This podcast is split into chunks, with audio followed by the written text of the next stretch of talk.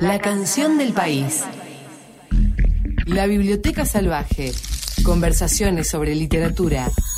Con Agustín Alzari.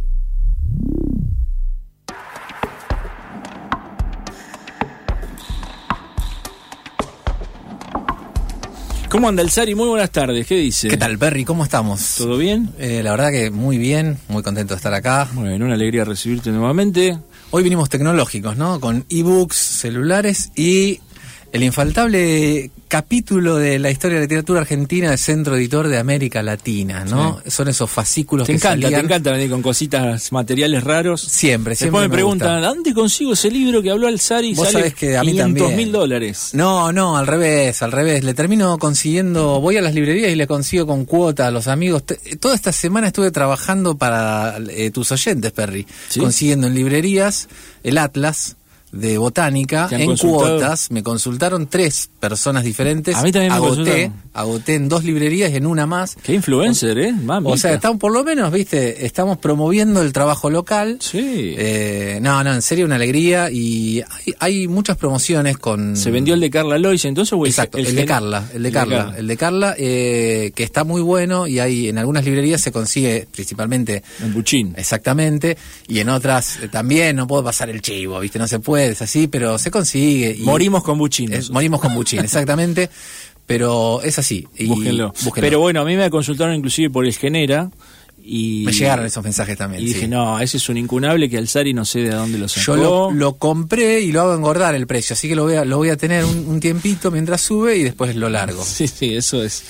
Va creciendo. Bueno, hoy trajiste dispositivos digitales, pero para hablar de literatura del siglo XIX. Claro, Es porque como una cosa. ¿Estás leyendo mucho en digital hoy día? Sí, va hace mucho tiempo. Este es un, fíjate, un Kindle que realmente ya no funciona prácticamente. Lo querés apagar y no apaga, querés, no, no sé nada. porque Hermoso leer así como. Sí, se me cayó y la única manera de hacerlo andar es lo conecto a la computadora y carga. Y le paso por wifi los libros. Ya no, no hace más nada que eso. Es como una especie de PC del año 1998, ¿viste? con Windows 3.1. y una- cuando te carga, se prende de una. no, se prende y lo tengo un poquito hackeado para con unos scripts para que pueda pueda funcionar. Es una maravilla. Eh, eh, lo tengo conectado a la compu, pero leo, leo todo el tiempo de acá, la verdad.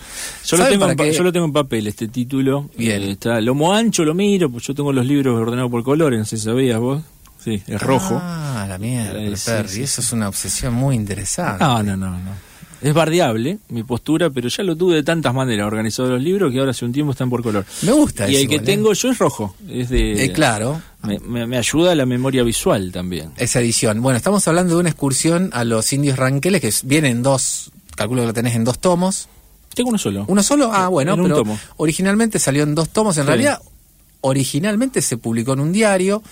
Eh, estamos hablando de la, obra capital de Lucio Mancilla, el escritor argentino, que, claro, eh, es, decimos la obra capital, él en realidad es un militar, un político, Sí. es un hombre de letras, por supuesto. Antes eran todos, los tipos hacían todo. Exactamente. Y escribían, ¿no? Exactamente. Sarmiento, Alberdi, tenían, tenían que estar en el fragor de la batalla, después volvían a la casa, prendían la vela y se clavaban unos libros zarpados. Totalmente, y a él eh, también hay que pensarlo que después lo compilaron en el libro, pero ninguno de los libros de Mansilla los pensó directamente para libro, es decir, no salieron originalmente en libro, sino que salieron en diarios. Fascículos, Es muy interesante Mm. la, la, la, la historia de Mansilla, porque aparte se ubica, si pensamos ahí en el siglo XIX, ¿qué tenemos, Perry? Las dos grandes tradiciones unitarios federales. Sí.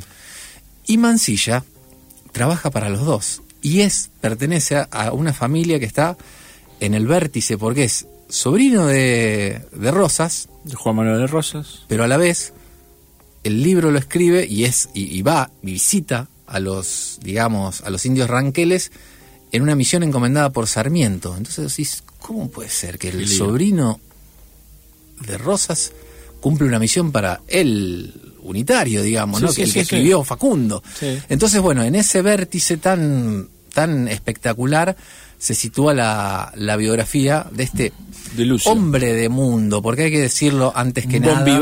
un- Es increíble. sí. Eh, mirá, para arrancar así nomás. Creo que eh, hace un tiempo leí una de María Moreno, siempre ha trabajado mucho la figura de Mansilla, y dice, si viviera en esta época sería un tuitero de aquellos. Bueno, el, eh, a él le decían cuánto dura, ¿viste la, la frase de Cristina eh, de cuánto duran los enojos en política? Sí. Porque él trabajó en la campaña de Avellaneda en las, y también lo gastaban porque dice, che, pero vos estabas en Ser- contra. para Sergio, le decía. Claro, bueno, pero eh, Sergio es directamente eh, eh, Carlos Marx comparado a... Y él decía... Era un movedizo. Bueno, la política "Ah, es así. tiene- ¿viste? tengo un par de frases en ese sentido de la política, pero ¿Sí? no es a lo que nos vamos a dedicar. Pero las tengo, las tengo. ¿Tenés ahí a mano? Eh, la, la de la política... de moverse, de moverse de un, de un partido a otro o algo así. Sí, totalmente. Eh, a ver si te la... Bueno, ahora te la busco. Sí, pero sí, te, te- buscala. te paso el primero, la de Hombre de Mundo, que me gustaba esa. A ver. Eh, dice, mirá cómo lo define Paul Grusac, que estamos hablando de... eh, Director de la Biblioteca Nacional. Exactamente, para la revista La Biblioteca, el 25 de junio, estamos hablando de 1897. Excursionista del planeta y de las ideas. Ha enriquecido su personalidad con todos los exotismos de la civilización. Y ha sido su misión esencial, después de cada gira nueva, derramar sus experiencias en monólogos chispeantes y profundos, o en páginas sueltas casi tan sabrosas como sus pláticas. Ha compuesto su vida como un poema romántico, y en lugar de desempeñar como nosotros el modesto papel asignado por el destino.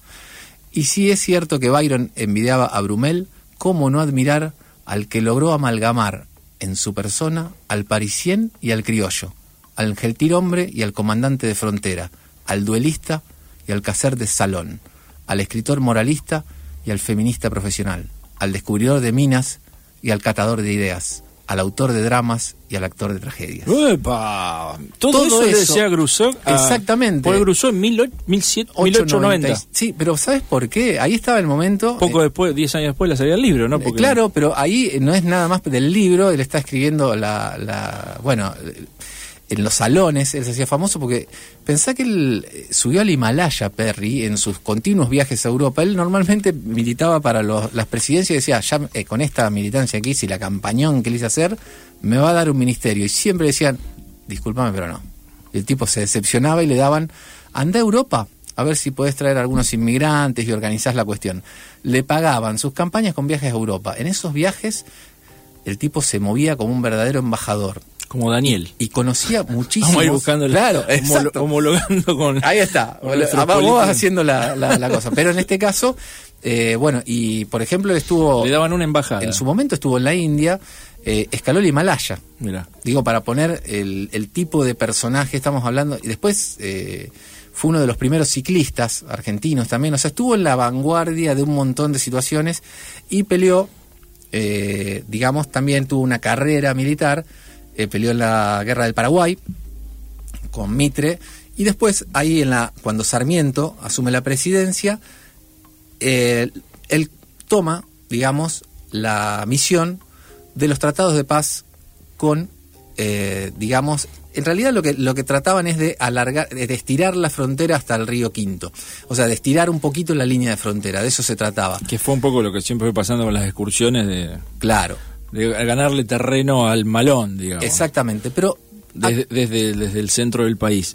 Eh, de todos modos, eh, Mansilla eh, tenía como muy buena onda. En, Bueno. términos, en términos actuales. Ahí está. Era amigo de Mariano Ro- Mariano era Rosas, ¿no? Mariano Rosas, que también eso. que Rosas se había puesto Rosas por Juan Manuel de Rosas. Ahí ¿no? está, ahí hay toda una confusión, porque vos decís, ¿cómo puede ser que el cacique principal de los ranqueles se llame Mariano Rosas? Que después vamos a leer la descripción que hace. Hay una. Lo, lo fundamental del texto es que el texto en realidad es un texto que termina enojando muchísimo a Sarmiento. Lo que leemos nosotros y nos encanta de este libro y se mantiene vivo y mantiene su fuego es como todo texto que va en contra del poder. Este no es un texto que sale a favor de Sarmiento, a favor de la conquista del desierto, a favor de la opresión del indio, sino que sale cuando ve frustrado Claro. su tentativa de paz y ve traicionada esa misión de paz y ve que la mirada, digamos, eh, oficial triunfa por sobre su mirada, que era una mirada muy diferente. Sí, sí, sí, los presentaba siempre como, bueno, los salvajes, los feroces, los brutos, y lo de lo de Mansilla, y es, es terrible la, Exactamente. la faceta en que muestra. Y se pliega. Siglo XIX, ahora en las tele de los programas de Canal 13, a, a los aborígenes del Malón de la Paz que vienen de Jujuy los tratan para la mierda. Ahora vamos los denigran. Tuvieron 150 años para aprender un poco, pero siguen, No. siguen en esa. En ese punto es completamente emocionante la, la- lo que propone el libro, digamos. Pero además, Perry, se pliega a esto que decíamos recién del hombre de mundo, Hmm. cuánto de la experiencia que él adquiere en esos viajes le sirve para también mirar el propio, es decir, la propia tierra, ¿no? Porque él lo que va adquiriendo la, en los complejidad viajes, claro, había, exactamente, ¿no? Porque- es decir, poder mirarlo distinto, sin sin ese prejuicio acerca Sin de que uno es prejuicio- mejor o peor y haber visto en lo europeo no algo mejor o peor que lo criollo, ¿no? También esa, esa cuestión de la comparación siempre lo europeo es lo mejor porque no se lo conocía, es decir, es- él es una persona de mundo. Mm.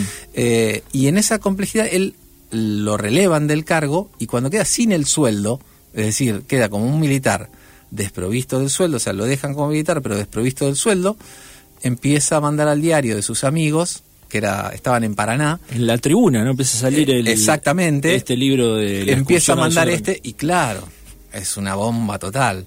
El libro gana Mm. por las características, pero sobre todo por lo bien que estaba escrito y por el tipo de, de a ver, de pintura que hacía de un eh, que no era el, el único que pintaba la, la- de esta manera realista, pero él sí era el único que tenía la calidad y la potencia para hacerlo de esa manera, eh, empieza a ganar una fama tremenda y, y, digamos es premiado en Europa y con esa fama eh, se vuelve completamente en contra del gobierno, es decir, se vuelve contra los mismos que le habían dado la misión a él. Es decir, es un triunfo político muy Sí. fuerte para una mirada acerca de, de la cuestión, eh, digamos, de la frontera. Eh, para fechar exactamente, las apostillas empezaron a publicarse el 20 de mayo de 1870. ¿eh? Lucio B. Mansilla, en, en facetas ahí en el diario Este, en la tribuna. eh, pero el 7 de septiembre, algunos meses después, se interrumpieron. Héctor Varela, que era el director de la tribuna, recopiló las cartas publicadas, más otros cuatro finales, que nunca se publicaron en el diario. Con todo ese material se completó ese mismo año la primera edición del libro completo, de dos tomos, con un total de 68 capítulos, eh, en Buenos Aires. Y después esto que vos decías, bueno, en 1875 recibió el primer premio del Congreso Geográfico Internacional de París, se publicó en Alemania en 1877, en fin. Para esa época, Lucio B. Mansilla ya había viajado a la India, al Mar Rojo, Egipto, Turquía. eh, bueno, un... ¿Sabés qué me hace pensar estos tipos de nuestra literatura como los distintos viajeros? Un art, post- mucho tiempo después, ¿no? Por supuesto, Roberto, Claro. Ya en el siglo XX. eh, Pero desde otra clase, Desde porque otro lugar, él es la clase, clase. La alta, y aparte eh, es muy interesante también lo que, eh, de alguna manera hay en él eh, la- esa pertenencia a la clase, a lo que sería la élite. Sí. en, en Mansilla, digamos, ¿no? La- al deber que tiene la élite también de, de, de comprender la realidad nacional y de accionar y de tener una visión eh, interesante sobre, lo, sobre el propio territorio y accionar, digamos, esa responsabilidad se ve en el libro también, digamos, es decir, nosotros que tenemos, a ver...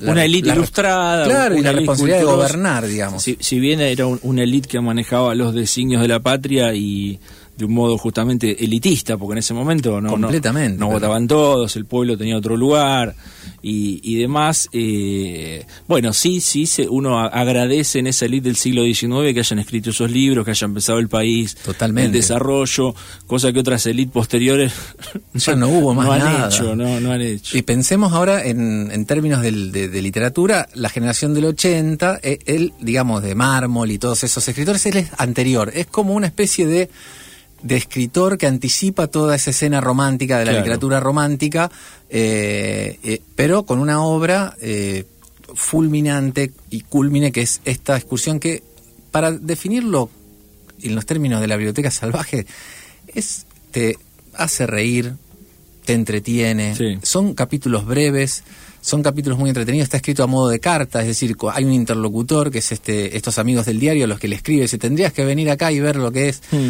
Tiene mucho la idea de él, sa- salgamos al campo, que es una cosa que a nosotros nos, nos, nos, eh, todavía nos que apela mucho al, al lector contemporáneo, esto de la ciudad y el campo, la civilización y el campo. Ven lo que significa estar en el campo.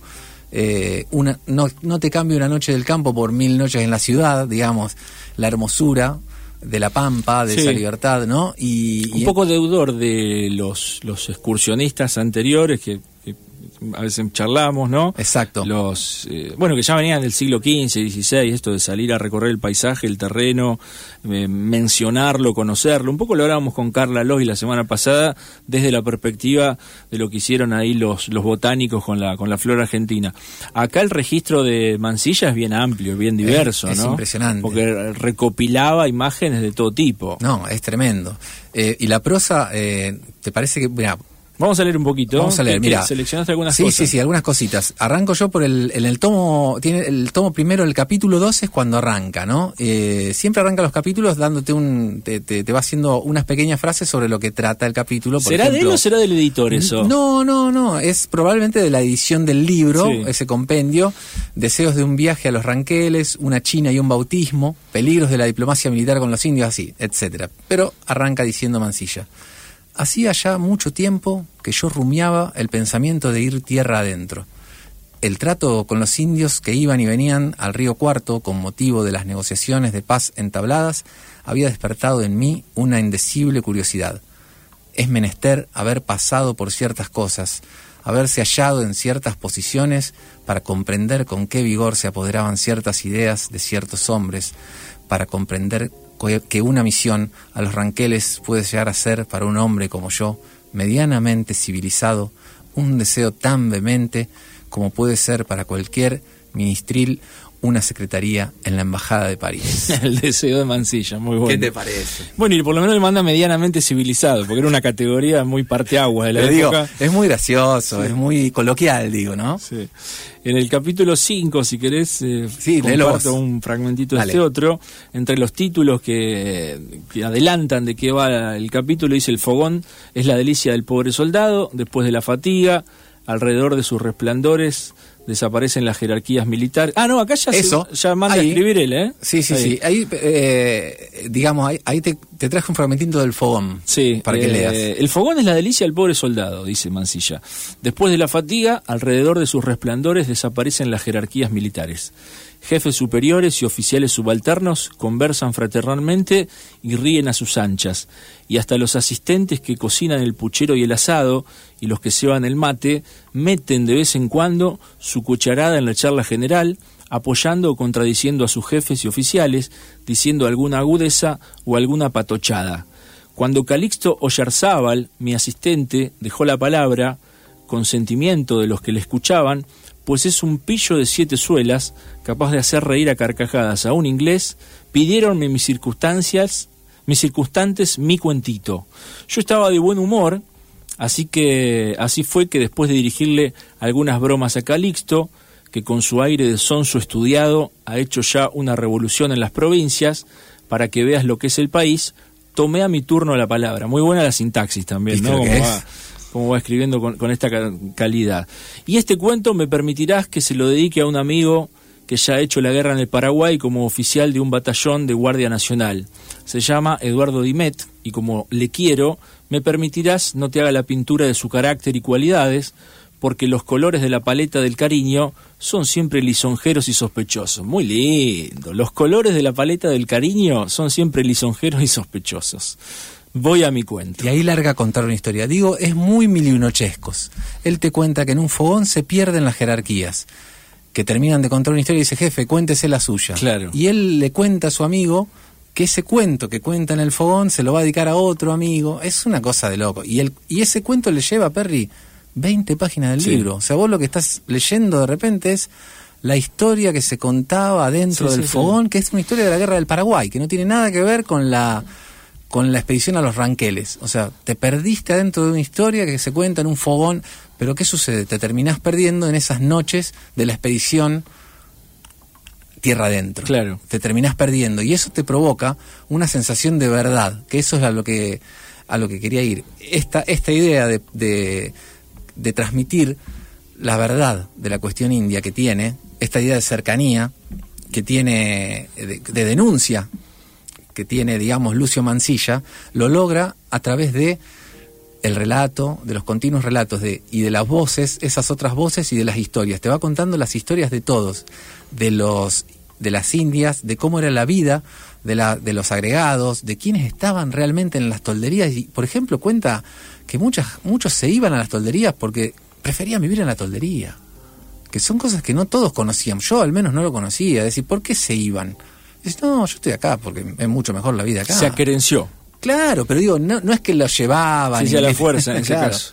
Eh, bueno, un libro increíble hay que volver siempre, una excursión a los indios ranqueles de Lucio Mancilla, hoy tanto tiempo después, en artefactos digitales, pero que sigue resonando de una manera poética y políticamente también muy interesante, ¿no? Para- Exactamente. para leerse. Por eso lo traigo, me parece que son, son voces y también para entender que la literatura, cuando funciona en contra del poder, pervive, ¿no? Tiene esa llama la literatura, esa cualidad.